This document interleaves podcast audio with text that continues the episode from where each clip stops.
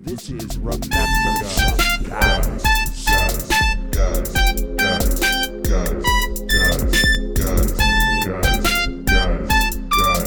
Guys. Play of game, defense number 55, making a move that is unnecessary and unlike football. It's half the distance to the penalty Replay, remember that guy, the show where we mine our memories for nuggets of nostalgia about peripheral players past and present. Hey there, everybody. I'm one of your hosts, Cleet Blakeman. Cleet, I'm so glad to be here with you. I'm Ed Hockley, and I was giving him the business down there, and we actually have a special guest uh, who knows a lot about a lot of different businesses. Please introduce yourself. I'm Ron Cherry. I actually do make sure we give people the business, but I'm not the real special guest. We have an actual, legitimate special guest here. Please introduce yourself. I I didn't know we were having fun names, so I didn't come up with one. I thought that we came up with a third official at all. I was like, we've gone through the two that I know the names of in football. Uh, but I'm Jesse.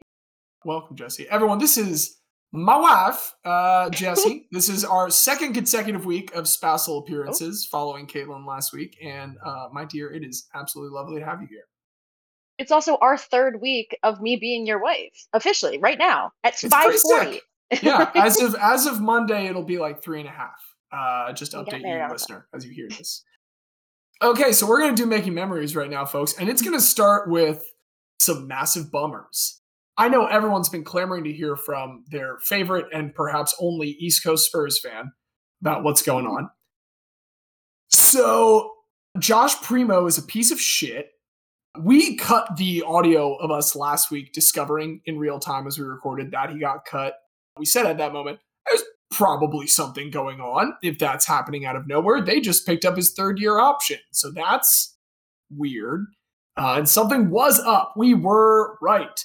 Josh Primo has allegedly been exposing himself to pretty much everybody. Most notably, or I guess most most egregiously, to the team psychiatrist, Dr. Hillary Coffin, who is now being represented by Tony Buzbee. If anyone recognizes his name, that is because he is also the lawyer for dozens of women against Deshaun Watson. Houston and that area really having a moment right now.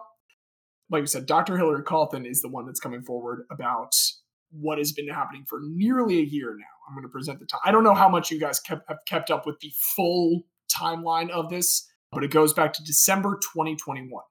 The first time that during a therapy session, whipped it out. So that was bad, and she immediately went to HR. And finally, in January of this year, 2022, gets with GM Brian Wright, who is uh, not the head of the franchise, but he's kind of been set up to take over when Buford and Pop eventually dip out. And so Brian Wright gets a meeting with her, and Brian Wright recommended that they set up a meeting with all parties, including Josh Primo, so they could figure out what it was that was compelling him to expose himself to her. That's not going to help anything. No, this is also right around in March when Wright gets a fawning profile in the Athletic's 40 under 40 series. And wouldn't you know it, he's very, very proud of going out on a limb to recently draft Josh Primo. It was a bit of a reach when he took him. So he's put a lot of stock into Josh Primo, this incredibly young, raw player. So within two weeks of then, Coffin finally got involved in another meeting where nothing has happened. Allegedly, during this entire time, she's being asked to continue treating Josh Primo. During the entirety of what we're going to discuss, he exposed himself to her nine times. Great. Uh, Wright gets an extension during this time. Later on, Coffin is going to get basically fired. In June, uh, I should specify that this is Wright claiming to Coffin, based on her testimony, that Pop was aware of her complaint and accusations and that he wanted to do right by her. That's a quote from Buzbee. That is hard to square with what happens next because she's informed that Primo's going to be in the Summer League team. She will not be with Summer League because uh, they don't think that she can work with the team due to a lack of trust between her and the team. Later, like I said, they pick up three year option for Primo when they played in Minnesota a couple games into the season. This is when uh, it started like breaking on Spurs Twitter because someone on Reddit that lived in Minnesota commented about a friend of theirs that they knew that worked at where the Spurs have been staying, where reportedly found out that he'd exposed himself to housekeeping. This all starts getting out. He's held out due to phantom injuries for a game. He got cut last week while we were doing this as this broke out because finally Wright was not going to be able to hide this anymore. This is after supposedly also some incidents in Las Vegas during that summer league when Carlton wasn't there. So, yeah, all of this sucks. Brian Wright, fuck you, get off the Spurs immediately. Like, quit. It, it is, it, Buford and Pop should have fired him if they have that ability. Buford, as I understand it, would be the person who has that ability. He should already be fired. He should also quit. He should also fire himself into the sun. Um, Primo's 19. He shouldn't be in the NBA, but like that for now, honestly, is an enormous punishment. Uh, this is fucked up. And his statements from his lawyer are a complete joke. It, it looks like maybe this had been hidden from Buford and Pop. Buzbee says he doesn't think that when they told Coffin in June that Pop was actually aware of it. He claims that's a lie. Maybe that's true. It's I don't know, man. It fucking sucks to be a Spurs fan right now. It's absolutely horrid. I was thinking a lot about a, a related case with Sean Watson, and I don't I don't blame people who stick with teams after life scandal with this because I've been a fan of the Spurs for not that long of a time. I've been a fan of the Spurs though longer than Brian Wright's been involved with it at all you know, people who were fans of the Browns for decades, they don't have to stop being fans of because of a decision they made. You can't celebrate it though. And like the way that Cleveland has still celebrated having Deshaun Watson, that's what's gross about that. To San Antonio's credit, I don't live in San Antonio, so I don't know how it is in the streets, but I know online everyone's at least disgusted by this. I don't know. I don't know if how I have not I didn't watch any of the clobbering against Toronto the worst loss in the pop era immediately following this. I don't know how much Spurs I'll watch this year. I don't know. It all sucks. That's what's making memories for me right now. One comment, Stopping you from making memories. the one comment that I would make on it, kind of just following up on what you were just saying, like we've talked about it on this podcast before. Fandom is inherently emotional and not logical, right? There's no logical reason why we should care so much about these people that We've never met. We don't really know anything about them, but we care very greatly about them putting more points on the scoreboard than their opponents. And when a case like this comes up, it, it shows just how little we do know about these people. Obviously, the, the most immediate greatest shame is that a, a Spurs employee has gone through all of this and was essentially blamed for it for like not being a quote unquote team player. You know, just letting it persist because the team doesn't want this big controversy. Yeah, to your point, not great. Like there is a world where the first time this happens, she goes to leadership. Leadership says, "Yo, what the fuck?" They suspend Primo. Is this a helpable condition?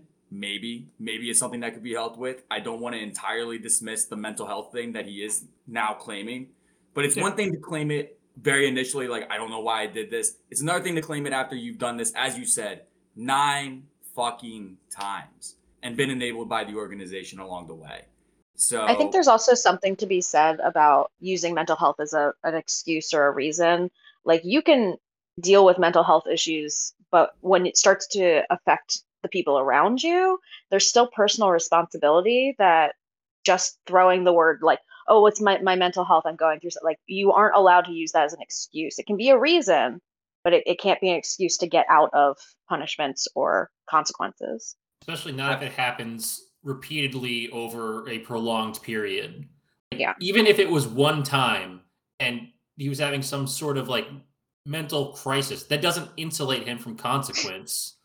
But 100%. the fact that it was a repeated thing makes that really it's hard it's hard to believe it's hard to believe i have mental health issues. I know many people have mental health issues.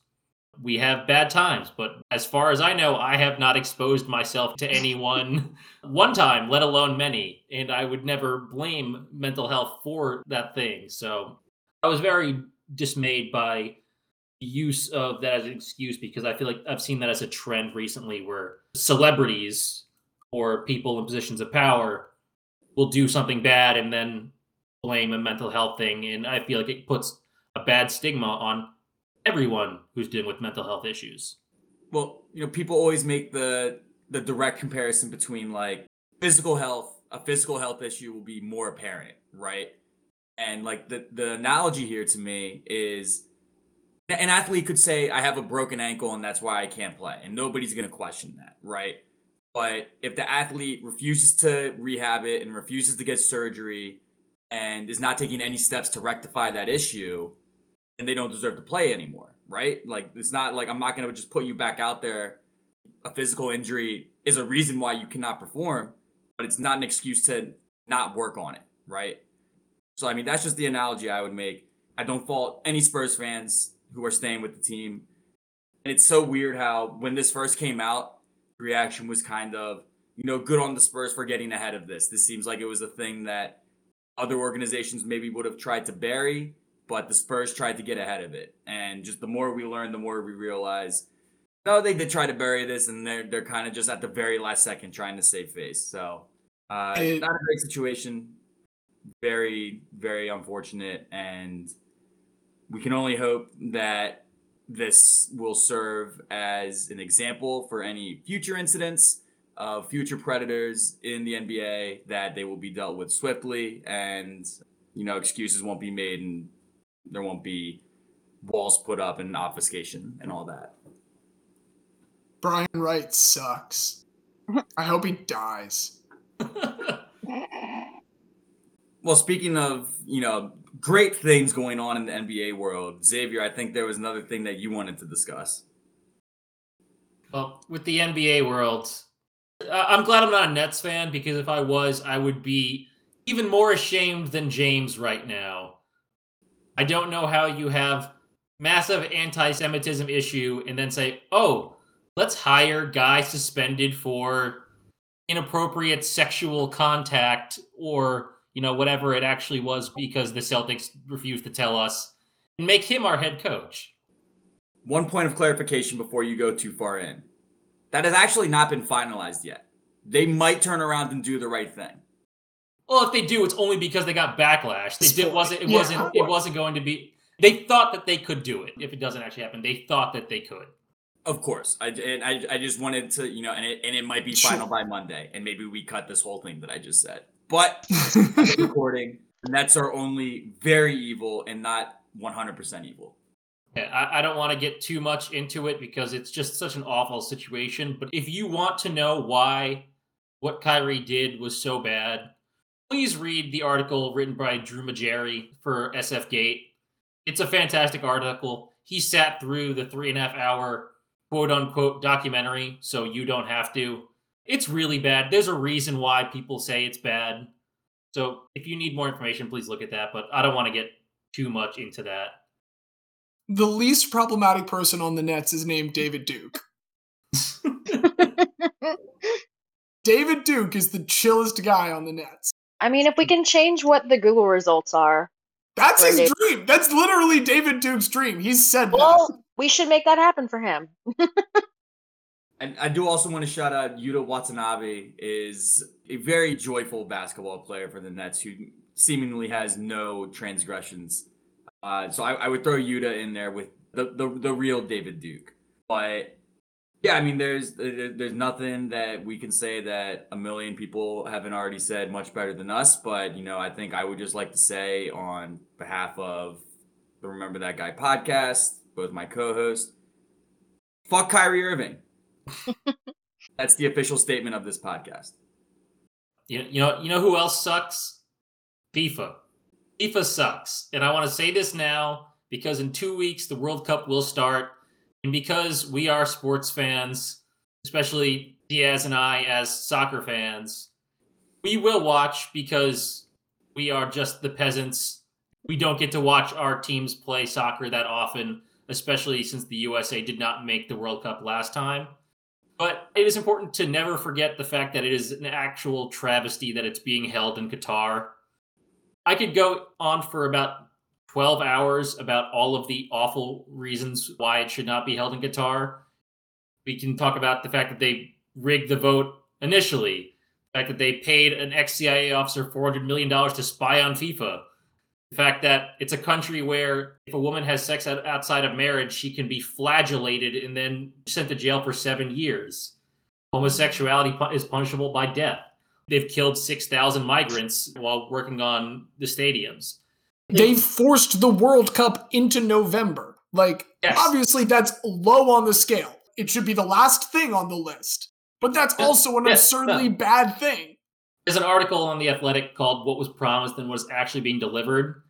It, it talks about the fact that there's a lot more worse stuff, but it's like, no, when they got the World Cup bid, they said that they were going to invent artificial clouds that can act as air conditioning for the entire country. That was part of their bid. Art, they were going to invent artificial clouds. For soccer? Yes, they also said they were going to have a certain amount of stadiums, which they did not end up having. Certain number of transit, which they did not have.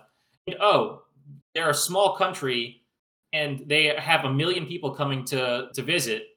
They do not have enough hotel rooms for everybody. They have built fan villages in the middle of the desert are literally rows and rows of shipping containers that are going for two thousand dollars for like four days. It's just a shipping container in the desert. And they also are renting out cruise ships to dock off the coast because they cannot fit everybody. This is an absolute travesty that is going to be overshadowed because I'm sure that the games themselves will be good and people will like them because it happens only once every four years.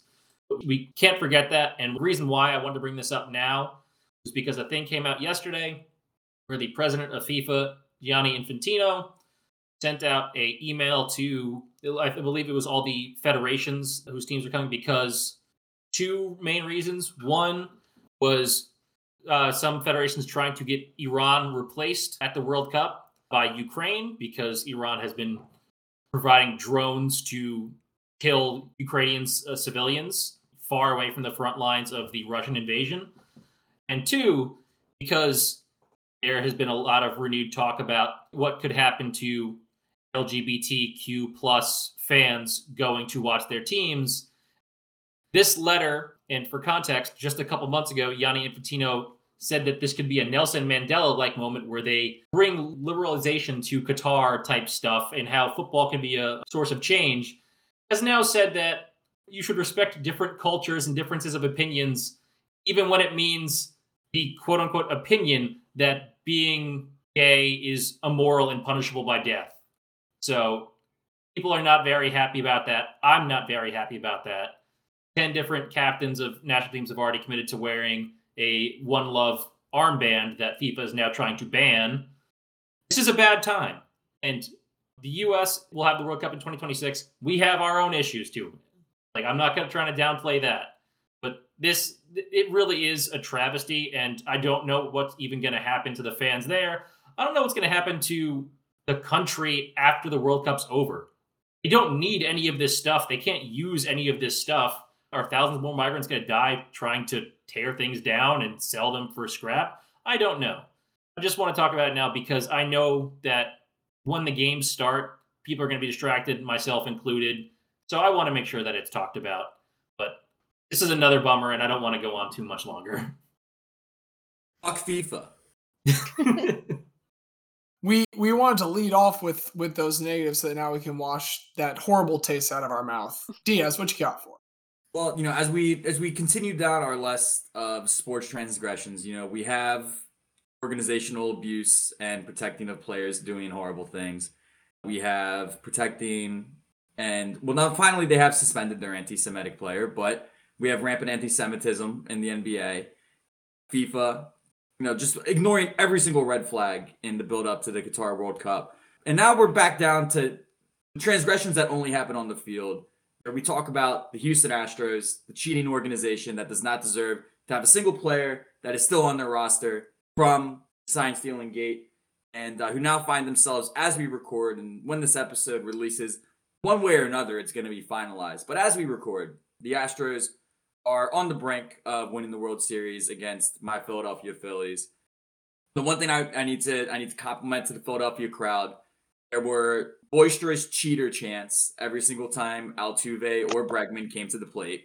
Philadelphia certainly did not forget. We did our part there. In particular, there were not cheater rants for everyone else, just heavy booing. Like it's not like they let up on anybody, but they've done clearly the research into okay, who who did it? specifically are the cheaters? Exactly. Exactly. Listen, Philadelphia, the one thing we have always said about us is we are a very intelligent fan base when it comes to the sports themselves. And I think that held up. I think that held up in the three games in Philly. Tough game last night. Real tough game. God, I just wish that I wish Trey Mancini was still on the Baltimore Orioles. Trey Mancini was still on the Baltimore Orioles. Kyle Schwarber's hit down the right field line, goes in the corner, scores two runs, and the Phillies would have gone on to win that game. Here's my one counter argument. If Trey Mancini doesn't leave the Orioles, Trey Mancini still makes that play. He's just wearing an Orioles jersey, baby. Fair enough. And you know what? And it would bring me much greater joy more Orioles beating the Phillies 3 2 in the World Series versus the fraudulent, cheating Houston Astros. But, you know, all that said, God, fucking Chas McCormick, who, by all accounts, I've seen a lot of people on Philadelphia Twitter and the Phillies subreddit who have like loose connections to Chas McCormick. Apparently, he's a douchebag, which not surprised but goes back into Philly and makes that catch to get the second out last night. He, if that thing hits off the wall, JT's getting at least three bases, and that's an entirely different ninth inning as well. But I've said it once, I'll say it a million times. I might be proven an idiot by the time you're all listening to this episode. Really good. I feel really, really good about our chances going into Houston. Uh, Zack Wheeler has had a couple down performances. Some people would say that to indicate that, you know, his arm's catching up to him. He might be getting tired.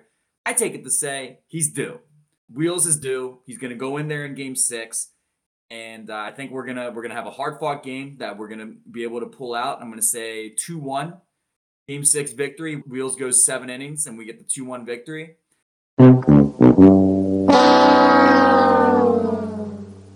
And game seven, we got the calmest man in baseball, Ranger Suarez, on the mound.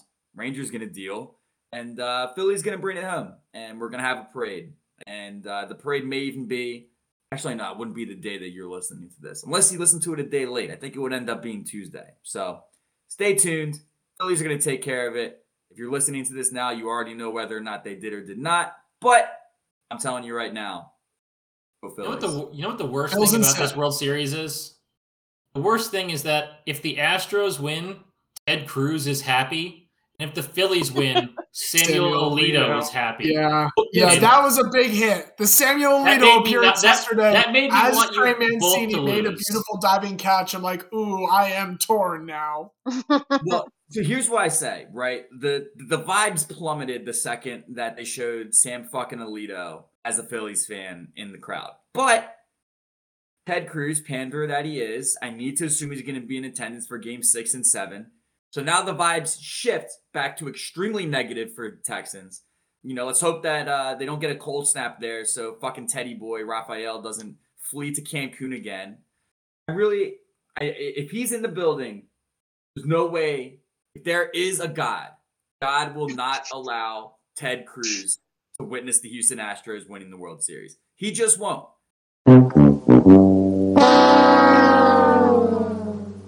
Phil's in seven. Fuck Ted Cruz. And here's the you can also blame Samuel Alito now if things don't go badly. Like you do have a scapegoat. We 100% do.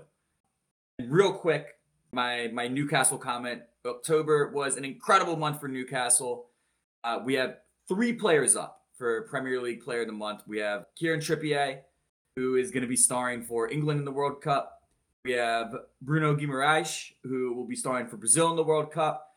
But then we have Miguel Almiron, the Paraguayan. Paraguay did not qualify for the World Cup, but Miguel Almiron, for the uninitiated, when Man City won the title last year, Jack Grealish, who is everything that is wrong with soccer. Like if Jamie Tartt in Ted Lasso was not directly inspired by Jack Grealish, they are nonetheless very, very analogous.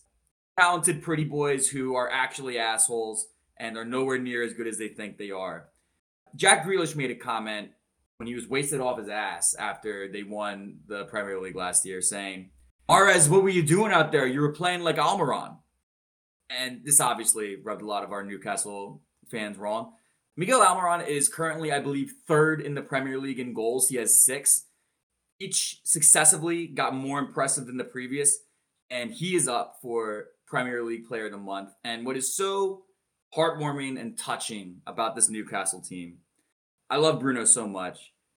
When they announced the the three Newcastle finalists for the Premier League Player of the Month, Bruno immediately tweeted out. And by the way, Bruno, this time a year ago, spoke zero English and is now like, I would say, just a slight step below fluent. It's remarkable how quickly he has learned English and how good he has gotten at it. But he tweets out, Hey, this is a great honor for me. It's a great honor for Trippier. But please vote for Miguel. He's having the time of his life, and we're also happy for him. And we want you to vote for Miguel. It's beautiful beautiful. The lads are being guys, and it's just wonderful to see. And Newcastle went fourth. If the season ended right now, we're going Champions League. The season ended right now. Xavier gets to lift the Premier League title, and I get to watch Newcastle in Champions League. So let's just keep that table right where it is, and let's get Miguel Almiron, Premier League Player of the Month. If you're a listener of this podcast, please go vote for Miggy for Player of the I, Month. I will do it after this recording. I commit that. Thank you. But yes, Phillies going to be world champions by the time you're listening to this. And Miguel Almiron, you'll still be able to vote for him. So get those votes in. Oh, ho way to lads, oh, ho way to guys. Jesse, I know you're not the biggest sports fan, but is there anyone making memories for you right now? There is. So this is very topical because as of November 1st, the United States figure skater Starr Andrews is the first Black woman in US history to medal at the Grand Prix for figure skating, which is really exciting. She won silver. She's 21 years old, and it has never happened before for a African American person in the Grand Prix. So that was really cool. With with a name like that too, I mean, I don't- It's a whether great it was name. figure skating or any other sport. I mean, the, the Andrews parents called their shot there with that name. it's Starr with two R's as well. Like That's the best way. That's the best way to spell that. right. uh, but yeah, so that was really exciting because like I'm going to be talking about figure skating tonight, and there is a lot of prejudice in figure skating. It's it's a sport that really does not like outsiders, people who are not like expected to be in figure skating, and often the way that the judging works will really affect them. So it's it's just really exciting that so many changes have been happening over the last couple years. And Starr Jackson last year had to pull out of Worlds, which is what happens before the Grand Prix, because of an injury. And so it's just really nice to see that like she came back. 21 is like the middle of your career, so like it's it's really exciting that she's able to do that and like really be a role model for people who might want to try figure skating in the future. well i think that 21 is the middle of your career. Oh, yeah, we're gonna talk 29 about as that a a 29 year old right now. I feel really, really old. Yeah, we're going to talk a lot about that. Like I don't know how much you want me to just jump into that now, but I mean, if if that is everything about Starr making memories for you right now, then you've that's, that's you all I really need to share about it. Yeah, we don't need to bury the lead any further than that. Uh, by all means, you have come to us, the Guy Bunel, today with another four-year consideration. And as we now understand it, this guy that you have brought for our consideration is a figure skater. They are a figure skater, so like James said, I I don't care about sports too much, but the one sport that I do thoroughly enjoy is figure skating. But figure skating is is a little confusing the way that the sport works. The scoring system itself is a whole thing, but I just want to talk about like how figure skating competitions work first. So there's qualifying competitions. If you win your qualifying competition, you are able to go to the national competitions. You must place in the top 3 in your national competitions to compete in the International Skating Union or the ISU. The ISU championships are twofold. So you have the four continents, which is North America, South America, Asia, and Oceania. Is Oceania or Oceania? I don't how to say that word. Oceania. Oceania. European continent and African continents are not allowed to compete in the four continents. Hmm. And then there's the European competitions. That one is self explanatory. There is none specifically for African continent. Just just about to ask. So you just don't get to figure skate in Africa. Not in the ISU. They have their own part that can then eventually go to Worlds. Worlds is the most important part of figure skating. It is what everything leads up to for like the general skater. So the Worlds competitions also has the junior world competitions and the uh, world synchronized skating competitions, but just Worlds is what everyone's going for. The top six winners of Worlds can then go to the Grand Prix the most elite skaters in the entire world. So it is it has gone from your city to your state to your country to worlds and now we're at the Grand Prix. So that Starr Andrews won this is like incredible. Like she's beat hundreds of other skaters to get there to get the silver medal. So she is the second best skater in the world essentially. And so just to understand, in theory, were there a very good African skater, they could make it to that Grand Prix because that's not Yeah. just ISU at that point. Right. So the the Grand Prix is still ISU, but there's a whole lot of other competitions. There's BISU. I'm just talking about like the ones that people will know about. Like these are the ones you'll see on TV. And there have been other like black skaters. She's just the first United States skater that was African American that medaled at competition. So that's why she's special. But all of this Worlds, Grand Prix, all of this has nothing to do with the Olympics, which is its own track that sometimes skaters will also be doing. Uh, that has its own scoring system. This also does not include showcases, performances, or tours, which don't happen until you go pro. You cannot compete in any of the other competitions if you are a professional.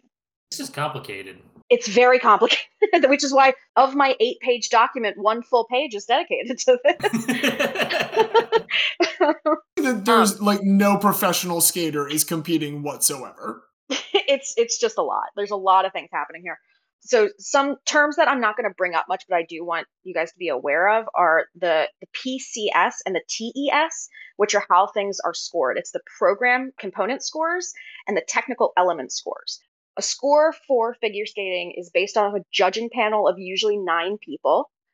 They are judging on two things. They're judging on your program and they're judging on your elements. So your program is the dance that you're doing. It's it's every step of the way which you have choreographed at the beginning.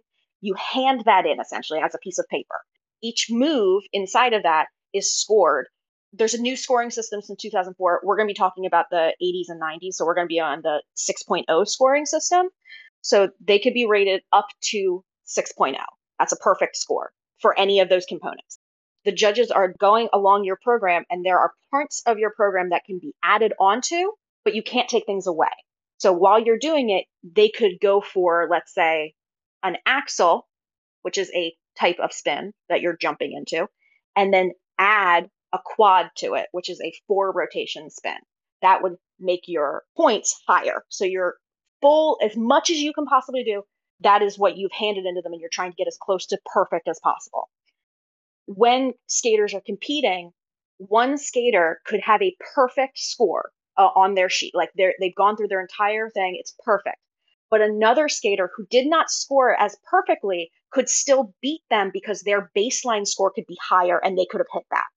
Even though they didn't add anything, their numbers could still be higher. So you can like kind of figure that out from the beginning of like, okay, that person can only score, let's say, 100 points. Like that is their highest they could make by adding everything. Mine, my lowest score would be 100 points. I could get up to 300 points by adding XYZ. So there's a game that's being played as that as well. You might have skaters that are at different levels, even though they're competing against each other. So there's a lot of things you have to be aware of. The other thing is judges can be voting based on bias for costume, technical element, the way that their bodies are landing on the ice. Like there's so many things that are happening that you have to both be respectful of the judges while you're on the ice. So how you're landing, if you're smiling at them when you're finishing, if you're facing the correct direction, there are many things that you have to be aware of while you're skating. When people are skating, they're thinking about the edge of their skate. So their skate blade is an upside down U. There's an inside blade and an outside blade depending on which blade edge you land on is what the type of land it is so what kind of spin it is so like a flip takes off from the back inside edge but the toe loop starts from the back of the outside edge on the front foot so like you have to really be aware of where your feet are and how your body is moving at all times because you might fumble and land on the wrong foot and it's changed what your score is then because it's changed the type of move you've done. So that's a lot. uh, so that's just kind of like the baseline I wanted to give you before I really jump into the story I would like to tell you because I know figure skating is something that people like to watch, like they see it, but they don't. It's very pretty. Know. Yeah.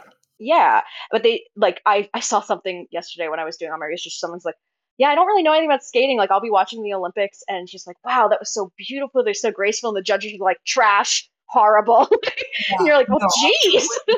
That, that was always the issue with uh, Jason Brown, right? Where everyone Mhm. thought beautiful, it's beautiful, but because he didn't do all the jumps and stuff and just Yeah. focused on a beautiful And- program, he always scored pretty low.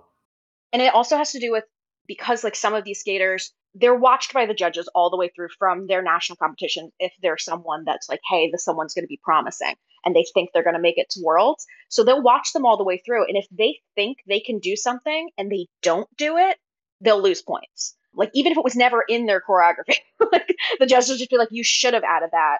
No more points for you. So it can be a lot.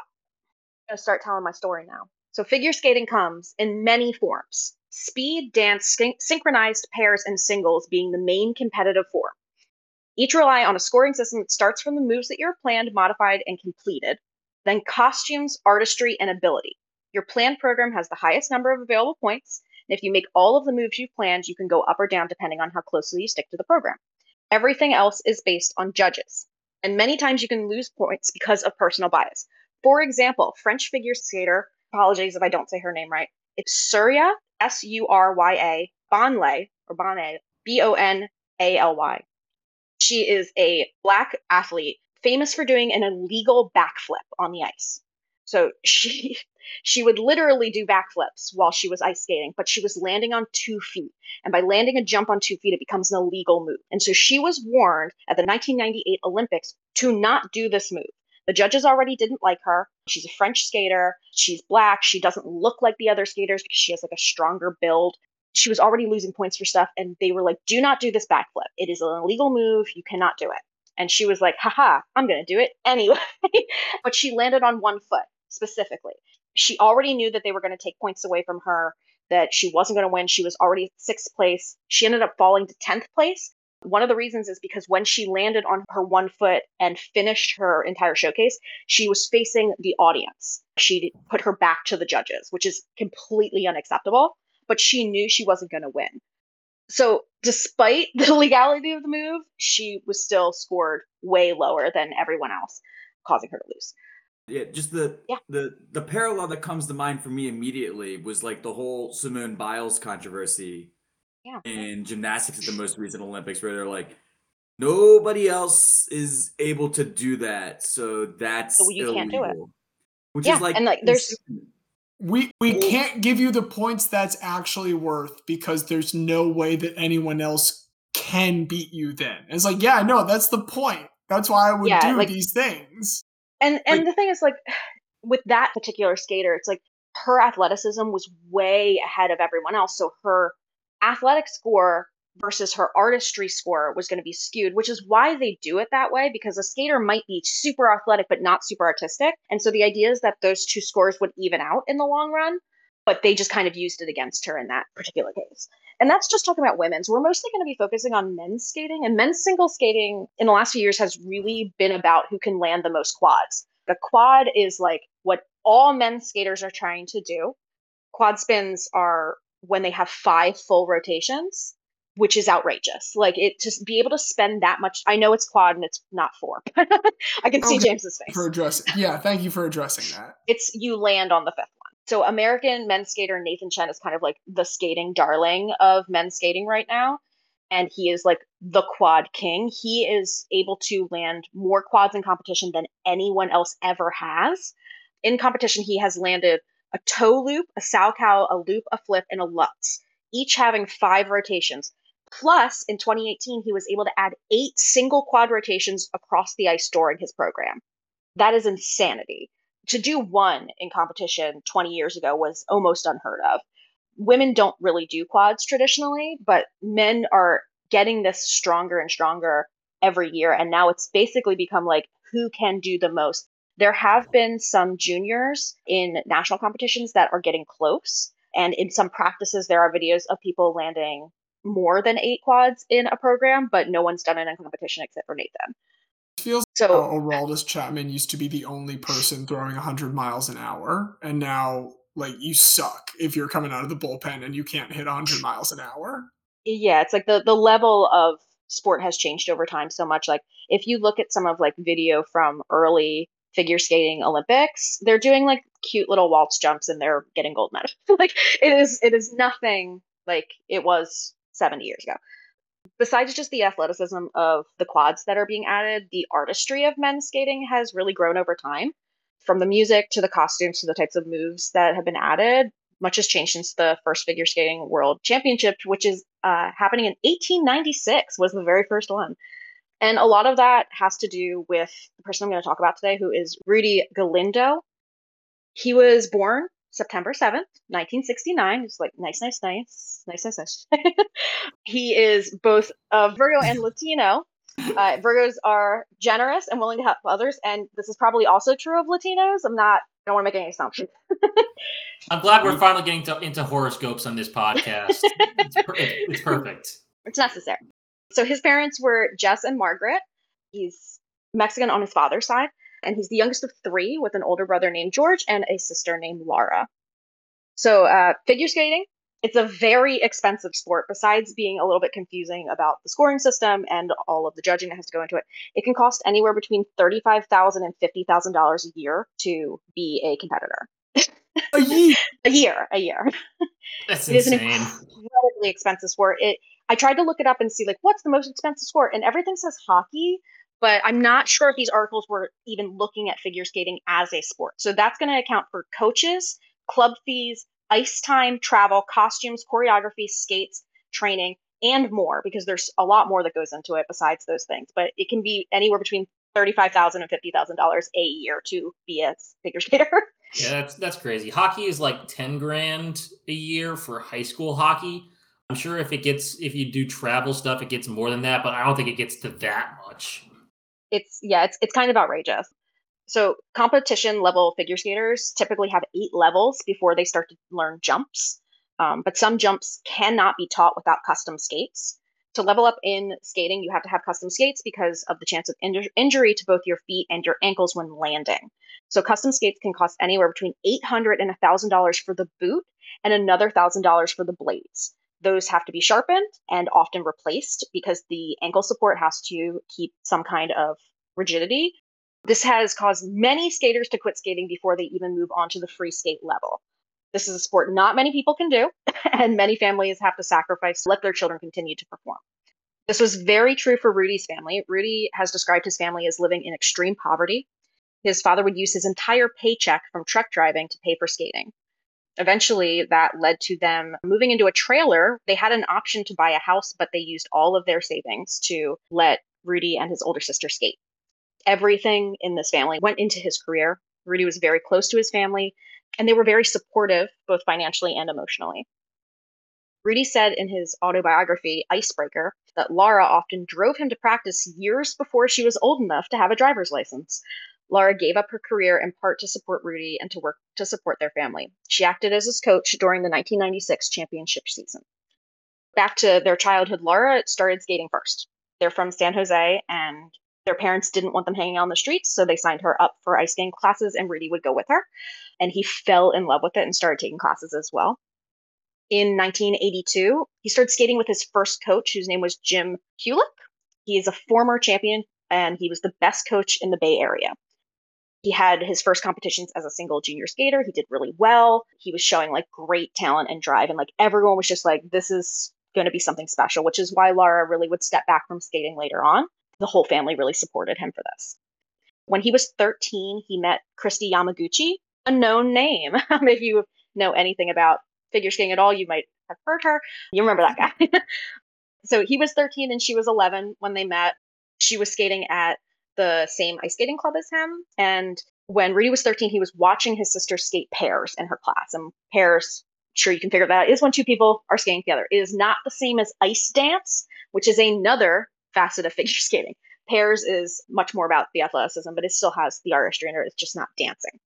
So he was seeing how well Kristi was skating on the ice, and he approached his coach Jim and was like, I want to skate pairs with Kristi.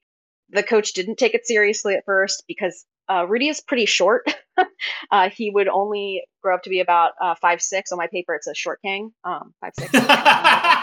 Uh, so he didn't think that he could be a pair skater. You need to be really strong because you're going to be throwing these girls across the ice.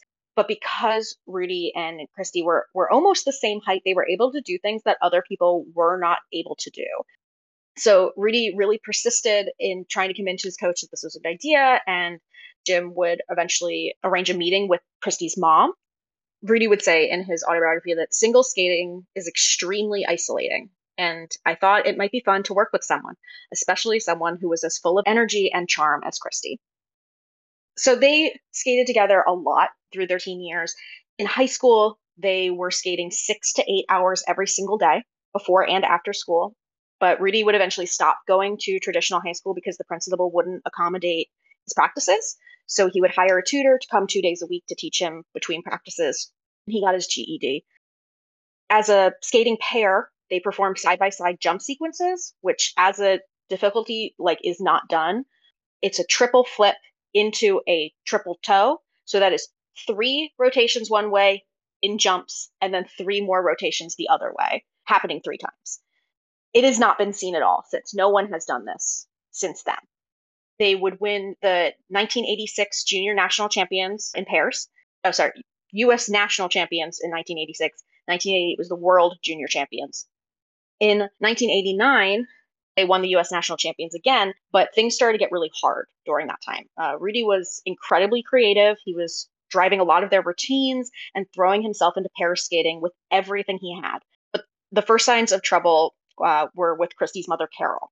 She was concerned that their partnership might not last because Rudy was short.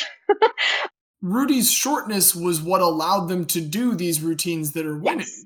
But that's in juniors. So Okay. when they were getting to the adult pairs, there was some concern that they wouldn't be able to hold up the same way. So to convince the Yamaguchis that he was completely dedicated to pairs, he actually gave up his careers as a single skater. Most of the time, pair skaters are also skating as singles and winning competitions, and he wanted them to know, like, no, I'm very dedicated to this. So he gave up that career. Things continued to be very tough for him, though. Uh, in 1989, Jim Hulick would die. AIDS was affecting so many people during the 1980s, and entire communities were lost. Uh, officially, Jim Hulick died from colon cancer at age 38, but it was cancer that was associated with HIV. He had coached Rudy and Kristi in the national championships only 16 days before his death uh, and checked himself into the hospital soon after that. This is from his obituary. He had said that the highlight of his coaching career occurred at the Baltimore Arena when his 17 and 19 year old students skated a near perfect long program to win the National Senior Pairs Championship. And then he was gone. And the skaters had to move past this. It would obviously rattle the pair and cause changes in their dynamic. This was like the first major tragedy for Rudy. He already had a pretty tough teenage years, living in poverty, being supported by his parents as much as they could. His mother was dealing with a lot of mental health struggles, and losing a coach that you spent 12 hours a day with every single day. He was living with the Yamaguchis at this point most of the time, and this was like one of the biggest male figures in his life. And now he's gone, and he was gone very young. He's only 38 years old. But right after that, they would win again in the 1990s United States National Championships for pairs. But soon the two would end their pairs careers together so that Kristi could focus on singles in preparation for the 1992 Olympics. Rudy was devastated and unfocused. He had given up his career mostly because he had hoped to compete in the pairs competition at the Olympics. But because he had sacrificed his singles, he was not in form to compete in the Olympics. He didn't qualify. It would be very difficult for Rudy to find another pairs partner at his age and stage in his career. So his only choice was to return to singles if he wanted to continue skating competitively. He would hire a new singles coach. His name was Rick Ingles, I N G L E S I. Did I say that? Your I- guess is as good as mine, but it sounds right. I would Sounds assume right. silent N. Just a guess. Just a guess. Okay. Well, he began working on his triples jumps again because you don't really do triple jumps in pairs. You do the paired jumps, like I was talking about, but the triple jumps are what pretty much all men are focusing on before they started focusing on quads closer to the 2000s. In 1993, his father dies of a heart attack. And in 1994, his older brother George would die from complications of HIV. He was working really hard, but the tragedy of losing both his father and brother so quickly were just in the forefront of his mind. And he would finish seventh at the 1994 Nationals and eighth at the 1995 Nationals. He does not qualify for Worlds those years. He was completely frustrated with his inability to finish in the top three, and he considered quitting the sport entirely. Rudy's coach had learned from the skating judges that they disapproved of the fact that he was effeminate and that was affecting his scores. Judges at the time are going to be incredibly biased towards that. He does not look like the traditional male figure skater, like all American. He is Mexican. He's short. He had long hair at the time and earrings, and they did not approve of that at all. In 1995, his second coach died. Rudy would say in his autobiography that he was the kind of guy that was up at three in the morning. He did his workout at home, he cleaned his house, he went grocery shopping, and he was on the ice at 5:30 in a remarkably good mood. It was no secret that Rick was gay, which was important to me. You spend a lot of time with your coach, and I wanted to be completely comfortable with the people around me. So he has now lost his first coach to colon cancer, influenced by HIV, his father to a heart attack, his brother to complications from HIV, and now his second coach to HIV. Um, Okay, so you've answered that question then. Yes, yes. This one was another.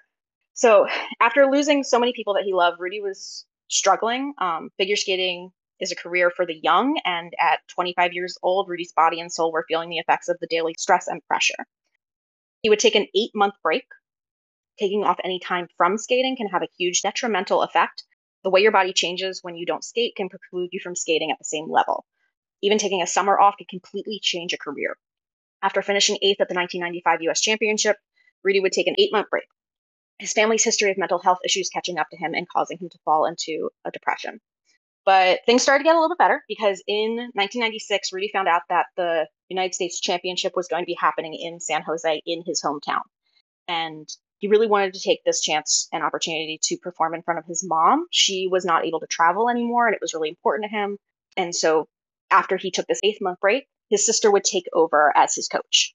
So, Laura was there supporting him again. About six weeks before the US Nationals, Rudy he comes out in Sport Columnist's book. Uh, her name is Christine Brennan. Her book's called Inside Edge A Revealing Journey into the Secret World of Figure Skating. He becomes the first openly gay men's champion. He is the first figure skater to still be in competition that comes out. So he is like the gay figure skater at this point, and people were really concerned about this. Um, in his autobiography, Icebreaker, he shared that he was oftentimes unmotivated due to the lack of support from his fellow skaters, judges, and skating officials. He didn't fit the mold of the all American figure skating hero. Having some coaches try to dull his sparkle by cutting his hair and giving him more conservative costumes. But when Rudy came out as gay, many thought this was a mistake in a sport that is described as clean cut and all American. Rudy would say, I guess I was just ahead of my time, but I wanted to be me and to be out of the box, to be over the top. And some judges back then, well, they wanted a certain type of skater. I'm glad he said ahead of his time because, like, not that I know enough about figure skating to like make giant sweeping remarks, but certainly I would say the way that figure skating is generally viewed now in terms of its flamboyance and not all Americanness and frankly its homosexuality. What I want to think of Johnny about that- Weir. Yeah, Yeah, who so- fucking rocks, but mm-hmm. like is clearly a very gay man. So I think what what thing I I would say to think about that. So I went to an all women's college, and the joke about that is like you go there to find a husband later, or you're a lesbian. and so there is a huge push at women's colleges to not be gay. Like don't talk about it, like because there's so much of a stigma to it. And I think because figure skating was seen as so feminine, male figure skaters tried very hard to push the masculinity aspect they would not really wear sparkly costumes they would very much be almost in suits like they're they would really try to be like a manly man They got me Um, butch it up. It's yeah actually like they were hilarious to think about it that way in, in, in those Mhm. terms. Like you really have we have to offset what we're doing. I'm with not. how I'm not we gay, man. What are you talking about? Yeah, My shirt I that mean, says I'm not gay. Like, why are you asking all these questions about it? Just end every performance by using your skate to shotgun a beer. Exactly um, and like I think there's another thing with uh, skaters in general. So like you're skating on the same rinks that hockey players are going to be playing at. You don't even have the same type of skates as them. So it's like you can't even relate the way that you're skating to someone who plays hockey, which is extremely masculine. So there's like this weird world that you're both living in the same building, but you are not the same type of person. And so trying to push that aspect of yourself really meant something to people. So he comes out right before the 1996 US World Champions San, San Jose. And this was like a huge deal. So he's 26 years old. He's incredibly old for a figure skater, which I know we were saying before. Like, I'm 31. I started figure skating at 25. So it's like your body is changing, you're holding your weight in different places. He was like, This is probably going to be my last one. I want to do it in front of my mom. I want to do it in my hometown. And it's in the ice rink that he grew up learning skating at. So it was like really important to him. He didn't have like unrealistic expectations. He had taken almost a full year off, but he had hoped to place in the top five so that he'd be on TV. That was literally it so in competitions, you have two programs. You have your short program and your long program, which is also sometimes called your free skate. They're usually both to some song, your choreography has something to do with the music, like you're dancing to it. Short programs are usually around two minutes, long programs can be up to seven. That is an incredibly long time to be on the ice. It is very tough on your body, and some competitions make you do them back to back. Nationals usually doesn't. So he had done a really clean short program. Like he had hit most of his stuff. He performed to Swan Lake, but he was in third place. Like it was clean, but it was just, it was fine. Like he wasn't wowing anybody too much. But the crowd was really excited because, like, hometown boy, like they were like really rooting for him. Todd Eldredge, he was like the most traditional male skater, like of 1996. Like he was what everybody looked at, like that's what a male skater should be. He's very traditionally masculine he's super tall at five eight. Like so, like you know, he's just a really great skater. He actually briefly coached Rudy during that time period after his last coach died. Tried to masculine him up a little bit. He was the one that made him cut his hair, but it just wasn't working out. And so Todd was leading after the long program. He like was at first place, but his performance didn't have as many difficult triple jumps. Rudy's had like a bunch of triple jumps planned into it. Eldredge's did not. In particular, Rudy had two triple triple combinations. So it was a three jump into a three jump, essentially. So those combinations are back to back. You can't waver, you have to land them. And remember, you're landing on one foot. So you have to really plant your skate into the ice. That would make his program more technically difficult than Todd's. And if he could skate a clean program, he could take the lead. So he performed to is it is it Ava Maria or you know I'm talking about? Ave Maria, I believe. How do you say it? Ave Maria. Ave Maria. He would perform to Ave Maria for his exhibition free skate program.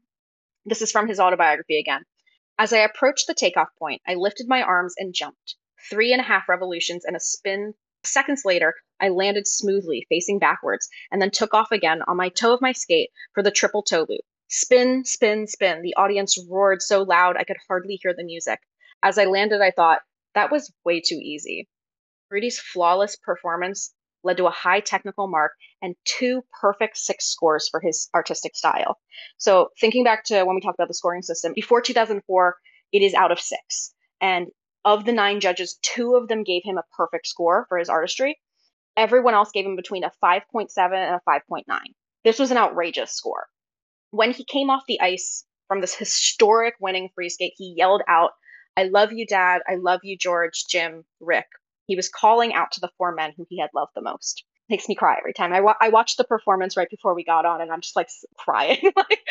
a New York Times reporter described it as one of the greatest upsets ever accomplished in American skating. Ann Killion, a sports columnist for the San Francisco Chronicle, said, I think one reason why he skated with such joy and freedom that night was because he had already been through so much. It seemed like he was happy with who he was, and he was energized by skating in his hometown. With this win, he also became the first Mexican American national champion. NBC News reported that he is the United States' most decorated Latino figure skater. He also becomes the oldest figure skater to ever win the US Nationals in 70 years. The last time it happened was in 1951. So he did qualify for Worlds in 1996 and he took home bronze. He's still doing great. Uh, and then he decided to retire from competition. he became a media darling and he went pro. Um, going pro in figure skating means you get to now do dances, tours, competitions that don't result in prizes, but have more to do with just your performance. And so he starts to go on tour with Tom Collins' Champions on Ice. And that made a lot of decisions for him. A lot of people were very surprised. He just won nationals. He got bronze in world. Like, you're going to go to the Olympics, but he decided that uh, he wanted to opt out of the Olympics, mostly because of financial reasons. He had been supported so thoroughly by his family, but his father was dead, his brother was dead, his sister was spending all of her money to support his skating career and their mother. And he knew if he went pro, he would be able to support them in ways that he could never do before. He went on a world tour with Champions on Ice, and he said, My family sacrificed so much, and I wanted to be able to provide for them and do wonderful things for them. He publishes that autobiography in 1997. It's called Icebreaker. And things started to feel brighter in his professional career. He continued to skate and perform after this book came out. And on December 12, 1998, Rudy became the first skater broadcast on a U.S. television network doing a specifically gay themed program. he performed to Over the Rainbow. He used a sequined rainbow flag as part of his costume, and sports commentator Dick Button explained on air pretty matter of factly that this was the symbol of the gay and lesbian movement. and just if you look it up, it is very funny. He's just like, just very black, like monotone. I would have loved it if it didn't explain why it was very gay and just said, trust us, it was very gay. And then everyone just had to imagine, okay, what is this very gay program? I yeah, no, I mean a rainbow themed Judy Garland performance commentated Yeah. by Dick Button is pretty gay. Um, and he really and we love that. And it. we do. love that. And we love that for him. And he really leaned into it. Um, in 1998, he had an exhibition program to a Village People medley, explicitly referencing his sexual orientation. He skated to In the Navy, Macho Man, and YMCA. It was a celebration with deliberately flouncy pirouettes and unashamed femininity. I love Uh, it. He, on- he, he'd been through so much shit. Be Yeah. you. Be you. I love Be it. you, absolutely. So on January 12th, 1999, Rudy would have a cameo as himself with lines on the sitcom Will and Grace, with a plot plotline centering on an evening with champions on ice. The episode was called Will on Ice. Will's friends bond over their favorite skaters, Michelle Kwan and Rudy, whom one character calls my hero. He's the gay one, to which another character responds, One?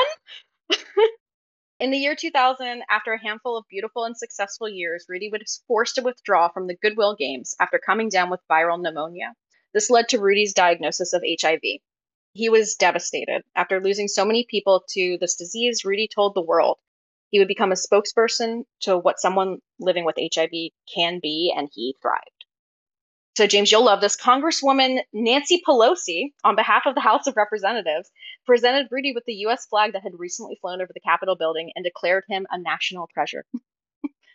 so, Rudy would break his femur on his left side in 2003 hmm. and was forced to undergo a hip replacement surgery. It was very tough on his body and it would take years to fully recover, but he would continue to perform with Champions on Ice until they went out of business in 2007. During that time, in 2006, he was a judge on WeTV's Skating's Next Star, which was created by his former partner, Kristi Yamaguchi. Currently, he is a coach. Among his students is Kristi's daughter, Emma. Christy has said, My daughter loves working with him. So it's like our lives have come full circle. In a way, he is like an extended family member. I'm very proud of him because he has never been afraid to be who he was. He's always been like, This is who I am, so why pretend? Rudy was inducted into the San Jose Hall of Fame in 2011 and the U.S. Figure Skating Hall of Fame in 2012. In 2014, in the Wi- Winter Olympic Games, there were no openly gay male skaters, but in 2022, there were eight across the singles, pairs, and dance categories. Rudy has said that he feels he paved the way for other Olympic skaters like Johnny Weir and Adam Rippon and skier Gus Kenworthy by forcing the sport to acknowledge LGBT athletes. Rudy coming out was especially courageous because under the old scoring system, figure skating was a much more sub- subjective sport than it is today. Judges could score him lower because they were uncomfortable with his identity. Apologies if I don't pronounce this name right, it's French. Guillaume Cizeron A French ice dancer said on Instagram after Russian judges docked points for him looking cold with a female partner. Don't let ignorant people tell you how much of a man or a woman you are. What makes you a man, a woman, a non binary, or anything in between has nothing to do with your sexual orientation, and even less with your abilities, your value, your skill, or the level of respect that you deserve. Him and his partner Gabriella went on to become the 2022 Olympic champions. Today, you can find Rudy on Instagram and Twitter, where he is lovely and supportive to any skater he comes across, including me when I was learning to skate a few years ago. If you do follow him on Twitter, you will get some amazing motivation, like in his tweet from December 23rd, 2021. Just getting the three B's today blood work, Botox, and boosted. and that is my entire story about Rudy. It's a very strong closing argument, I have to say.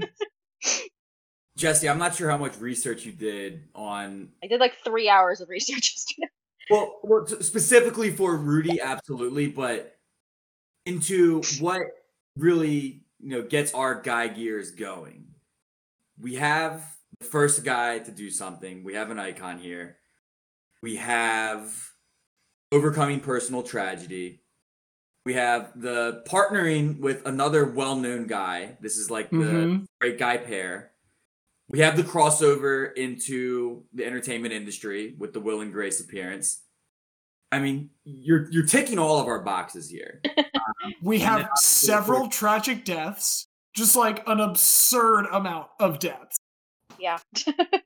And of course, for, for me specifically, any Latino guy is an automatic yes vote. Uh, so That's true. This is your makeup for Scott Gomez. This is able to fill the void, shaped exactly like Scott Gomez. It turns out that five six Rudy, five six Rudy can fit into. His name's fucking Rudy. That's perfect. I love it. My, my my my new favorite Rudy, Rudy Ruettiger, it actually turned out to be an asshole. I think it, the the movie was kind of propaganda for Notre Dame. So Rudy Galindo. Rudy Um, Galindo and then Sean Astin. That's the top two. Rudys. we actually have to make a basement for Rudy Gobert. So low down, not even on the same scale. Uh, I- Xavier, any any final comments or questions on your end? You know what? Skaters, I feel like, is such an incredibly difficult sport to do just because you think about it, you have to start super early with an insane amount of practice. Mm-hmm. Unlike other, you know, sports, you have a very, very, very limited window most of the time, you know, Rudy showing that not always the case, to do anything. But you're not actually even making money during your peak. So you have to hope that you can somehow make money afterwards, either as a coach or touring. A choreographer. it, there's it is a thing that you can only do if you truly love to skate. Like it's extremely hard to have any sort of tangible benefit. 99.9% of skaters will never win anything and they're not mm. making money. It's not like, you know, the regular guy basketball player who still makes millions of dollars as the ninth man off the bench. So I do really love recognition to figure skaters and other sports that have similar levels of dedication. I I, I really I really liked uh, hearing about Rudy. I also liked very much that we had the circular sacrifice for family. I love that that it came back around after the dad gave up the whole paycheck, after the sister gave up her career. He comes up and he he gives up the 1996 Olympics, which 98. he was 98, sorry, 90, and he was guaranteed a spot, right? Like if he wanted to do it, he could have done it. And and he passed that up then to support the family because he'd already had his moment. Fucking great. That was an excellent story. God damn it. Incredible. and I, I do really recommend looking up his 1996 performance or the other ones that I talked about. Really, any of his performances. His costuming is always incredible. There is no one at that time that had the strength, the flexibility, or just body control that he does. A good skater should make it look easy. Uh, when I was learning how to skate, they always said you should look like you're gliding on water, and you should look like you your body movements are in water. And he he is never rattled. It is wild to see someone like that skate. Seeing the skaters now, like the there's a few male skaters now that are absolutely incredible, but it is very a very different sport today. the judging system has completely changed. The way costuming is much more flamboyant than it was in the 1990s. So just like looking up his performances, I, I really do recommend that. And props again for him making skating flamboyant. God, I can't picture what figure skating would look like if they weren't being flamboyant. Boring. it's very strong. but Well, Diaz, Xavier, I don't know about you guys, but it sounds to me like the guy Bunal may have reached a decision. I, I mean, I don't. Is, is there any? Is there any more to even say? I believe it's a call of acclamation. So via call of acclamation, thank you, Jesse, for for opening our eyes to the icon, Will and Grace guest star. the I'm not, I'm not going to say better half. I will say half of the pair with uh, Kristi Yamaguchi. Now to be inducted into our illustrious Hall of Guy, Val, Joe, Rudy, Galindo. Welcome into the Hall of Guy. Yay. Incredibly well done, my love. It's been an absolute joy having you on. But was man, I guess I gotta get to making dinner for us soon. Eh. Fellas, I I mean, we got the Phillies to watch. Do we have anything else coming up that we need to think about sports wise? Well, j- just again to reiterate, the Phillies will be done before anybody listens to this. True. Yes. No. Phil's in seven. And yet, yet again, I'm calling my shot. Congratulations, as you are listening to this, to the 2022 World Series champion, Philadelphia Phillies. It was really crazy in that game six when that one thing happened. And I think we all know what the key ah, moment that of other one. was. But holy shit, what a performance. Congratulations, Phillies. D- Diaz, can I ask you for one true called shot? I, I want to see it when the Phillies win, game seven, bottom of the ninth. What pitcher is on the mound for the Phillies as the final out is recorded? I'm going to say that Alvarado and Dominguez are going to be used in high leverage spots earlier in the game. They will not be available. Give me Aaron Nola out of the pen, getting his redemption for shit starts. Aaron Nola gets the last out, and Alec Bohm is going to fucking love this place because he gets the game winning RBI. That's pretty good. That's pretty good. Because, I mean, it's let's, last game of the season, Brent. Can't hold anything back now. Xavier, you got anything? Something you won't like because it's about the Spurs, so we can talk about this off air. Well, if that's the case, then let's get off of here and, and make me more miserable about the Spurs. I'm James. I'm the not this special guest, Xavier. Am I the other special guest? You're the true special guest. I'm the true special guest, Jesse. I'm Diaz, and as famous Philadelphian Benjamin Franklin once said, Tell me and I forget, teach me and I remember, involve me and I got it. Guys, guys,